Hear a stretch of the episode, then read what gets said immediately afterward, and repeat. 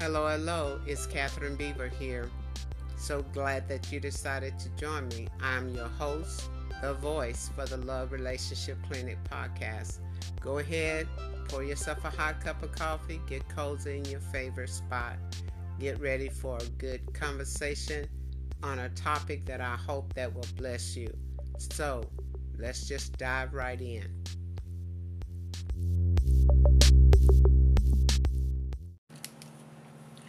Hello, Catherine here again. I'm so happy to be able to share in conversating with you today on a very um, interesting uh, topic, one that I feel I am called um, purpose to discuss. It may not be for everybody, and if it's not for you, God bless you, be encouraged and pass it on to someone that you know might be walking through. But I don't take it lightly the things that God has entrusted all of us to certain things, certain gifts, certain uh, purposes in our lives that we can't get away from. We don't always understand it, as you've heard me say that so many times, but it is a truth God's got the grand picture already laid out. He already has the blueprint. We we can't see it, and it has to be revealed in His timing for all of our lives at different points of our lives. So, I am just so encouraged today. But I was led to um, just talk a little bit today, just a little bit to encourage some that are going through whatever crisis, whatever heartbreak, whatever difficulty that you are going through, that be encouraged that God is still God and He still loves you and He is faithful to do everything that He has promised. But today I'm just going to talk a little bit about grief, healing, and restoration. And it's it's a truth, it's a truth, it's a truth, it's a truth that all of us at some point in our lives will face grief. And you say, well, why do you talk about grief so much? Uh, why not look around our world? It is in a total state of emergency for as us needing the hand of God because so many people are hurting in whatever fashion, whatever way that you can imagine people are suffering and they are going through. So it's good to know, it's good to know that even in the middle of all the pain that's in our world, God has not changed. He's still God. And why he suffers it to be because he's a God of justice. He's he's a just God. He he loves us, but at the same time, he always will show his sovereignty in in the earth. And so I'm encouraged, and I want you to be encouraged to to pass it on to someone else. But the topic today, grief healing and restoration. I'm thinking about John 11 and 35. We've heard it from Sunday school. We learned it as small kids. We heard it and there's one scripture in the Bible that if we had to memorize, it was one of the first ones that as children we would memorize. John 11 35. Jesus wept. Wow. I can remember that as a child learning that. And like I say, it was short and it was it was a word in the Bible. It was the promise in the Bible. It was something that when you said, okay, learn this, it was easy to learn. But over time and over life, living life, I have learned that this scripture holds so much value. It ha- it holds so much potential, so much power than just the simple two words that was stated in our Bible that Jesus wept. And actually, in the Bible, it's mentioned three times. And I don't know how many times Christ in his lifetime actually cried, but in the Bible, I found three different scriptures where Jesus wept. The first one is the one that we could remember right off the bat, John 11 35. But also in Luke 19 41. Jesus wept as he was going to enter into Jerusalem. He seen the city. He felt what was going on in the city. And he wept. Also in Hebrews 5 7 through 8, as Jesus was nearing his death, he was in prayer. And while he was in prayer, he could feel the agony of what he was about to go through. And he cried. He wept as he prayed. For all those that would not believe, he wept. For all those that would come to believe and that was walking with him, he also wept. So, the vital thing that I want to encourage if you're going through any type of grief, and and I always say it doesn't always have to be the death of a loved one. Mine's at certain times considered and centered around that. And in my book, God of My Storms, I wrote this insight in one of my chapters. It says, This is a painful, long journey, but I'm trusting God to be faithful to walk with me, knowing that He is walking ahead of me as well as He is preparing the way that I must go. When it comes and it seems like nothing else is left, I still trust And when I find myself reaching for the knot in the rope of hope and holding on tight. In the center of all this sadness and confusion and uncertainty, one truth remains solid that mama, daddy, and the rest of the family is secure in God's will, and His amazing hand of grace is holding on to us. That was at a time when I was walking through with my mom as she was journeying her way to glory. And I thank God for the opportunity to know that even in the midst, as I said, of uncertainty, not knowing, one thing remained for sure God was holding on to us. And even today, as I think of Jesus wept, I'm a, I'm I'm so encouraged and inspired by Jesus, our Lord, our God, being so sovereign, but here you see him in as a mere man because in all reality he was fully God and fully man. But as I think about grief, healing, and restoration, all of this plays a part in our life's journey, all of it. But the one thing, like I say, that we all will face at some point in our lives is grief. So that is not something that we need to to try to guard ourselves from or to refrain from or run away from. But the place that God is encouraging us as we deal with grief and face grief, that there is a brighter day on the other side of grief called res- restoration.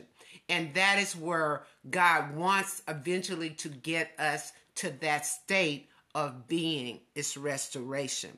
So what does these three words have in common? Each is included in the group of natural human responses. They are connected within the grieving process. All three, all three, grief, healing, and restoration are connected. They're joint together. They're coupled together. You can't have one and not have the other and have the fullness of life. Chaos, uncertainty, pain, all of that plays a part on our journey, but it's not the whole journey. It's just a place that we are traveling through. Although these three, grief, healing, and restoration, are grouped together, they're connected together as one. But notice, one cannot proceed before the other. Get that. One cannot perceive before the other, meaning there is a time lapse, there's a time frame involved. That's just like driving down the highway in traffic. We have a a process that uh, that precedes one and the other and the other as we learn how to drive and we have to put those things into play. When we get ready to move to the left or to the right we don't just well normally doing the right we don't just jump out in front of someone else because first of all it's dangerous. Second of all it's not it's not right to do taking your life into your hands and someone else's as well. So what do we do? We're trained and taught that the proper way to do it is to to look in your rearview mirror look in your side mirrors look in you know make sure that it's clear and the way is open.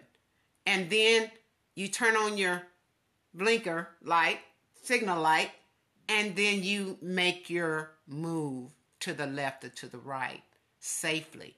Well, that is what grief, healing, and restoration, the process, one cannot proceed before the other because without the the process being completely done we will never fully walk in the joy of restoration. All three has a time lapse that we've got to walk through and we've got to successfully get through it and arrive where God wants us to arrive.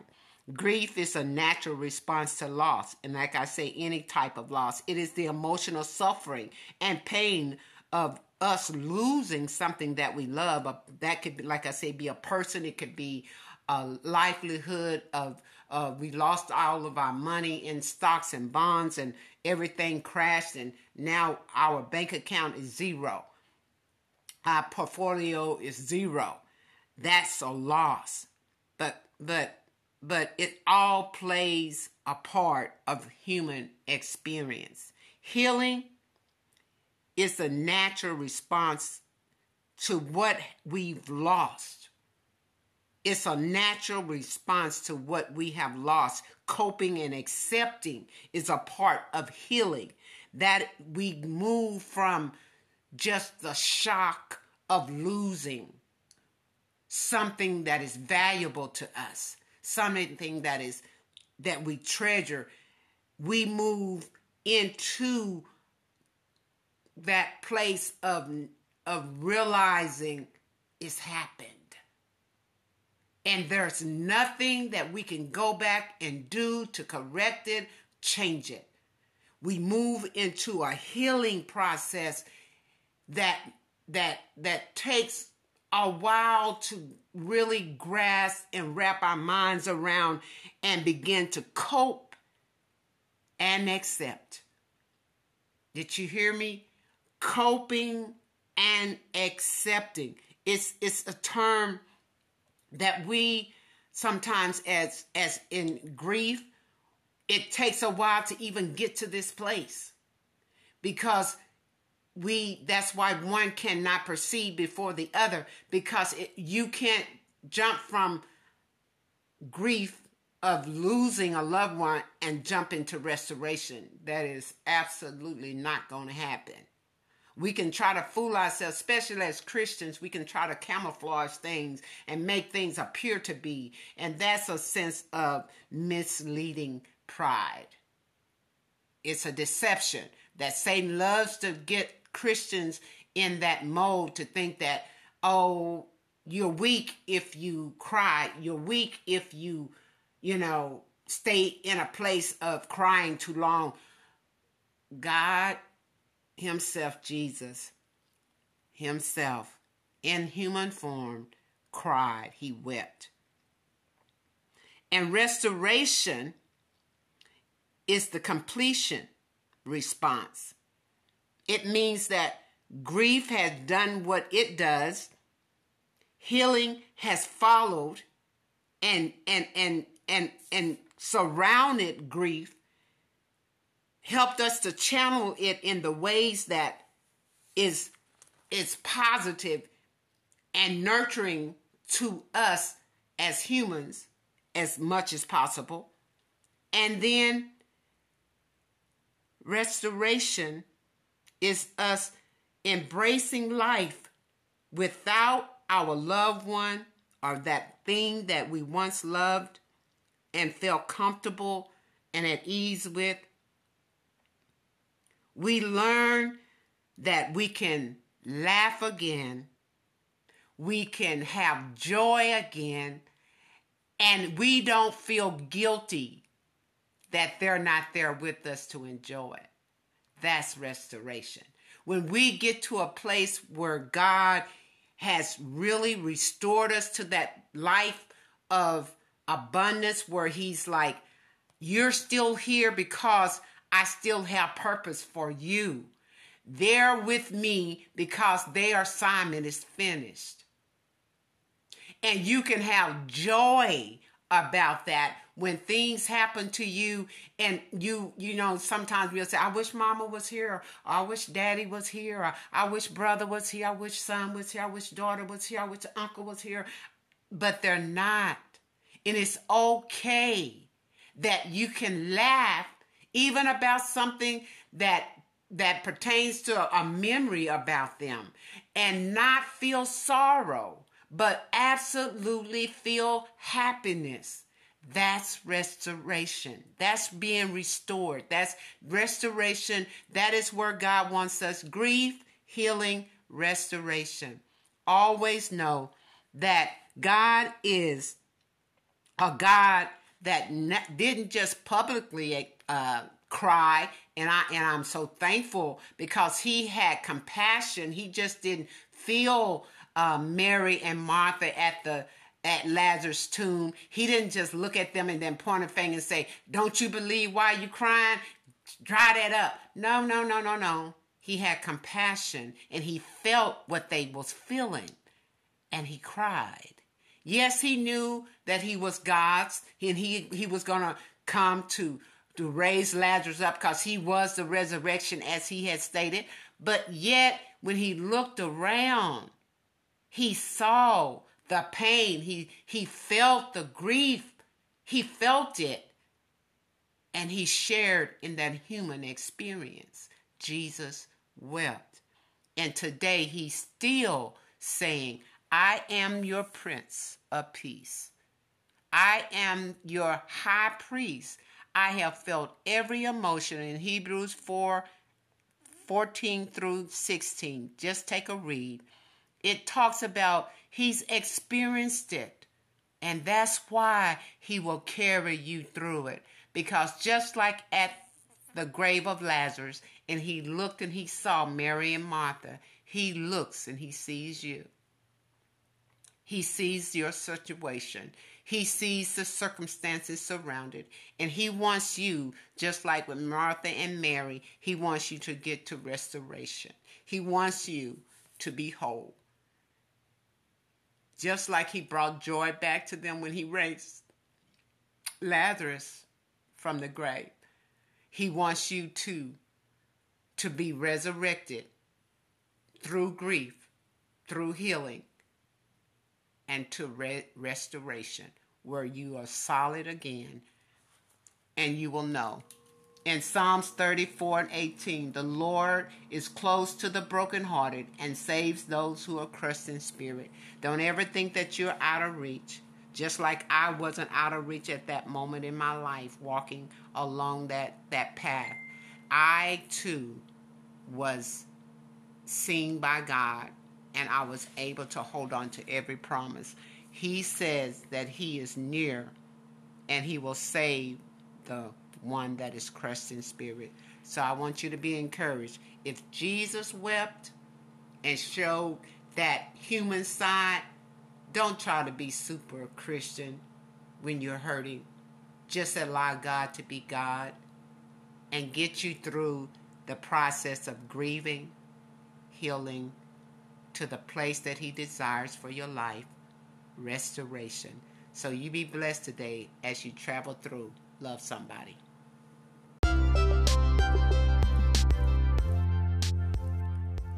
Well, I thank you for joining me today, and I pray that something has been said that will encourage you to make big changes in your life. I pray that you have received insight and some highlights and even encouragements that will inspire you to do something great and be all that God created you to be. You be blessed today, and don't forget, love somebody.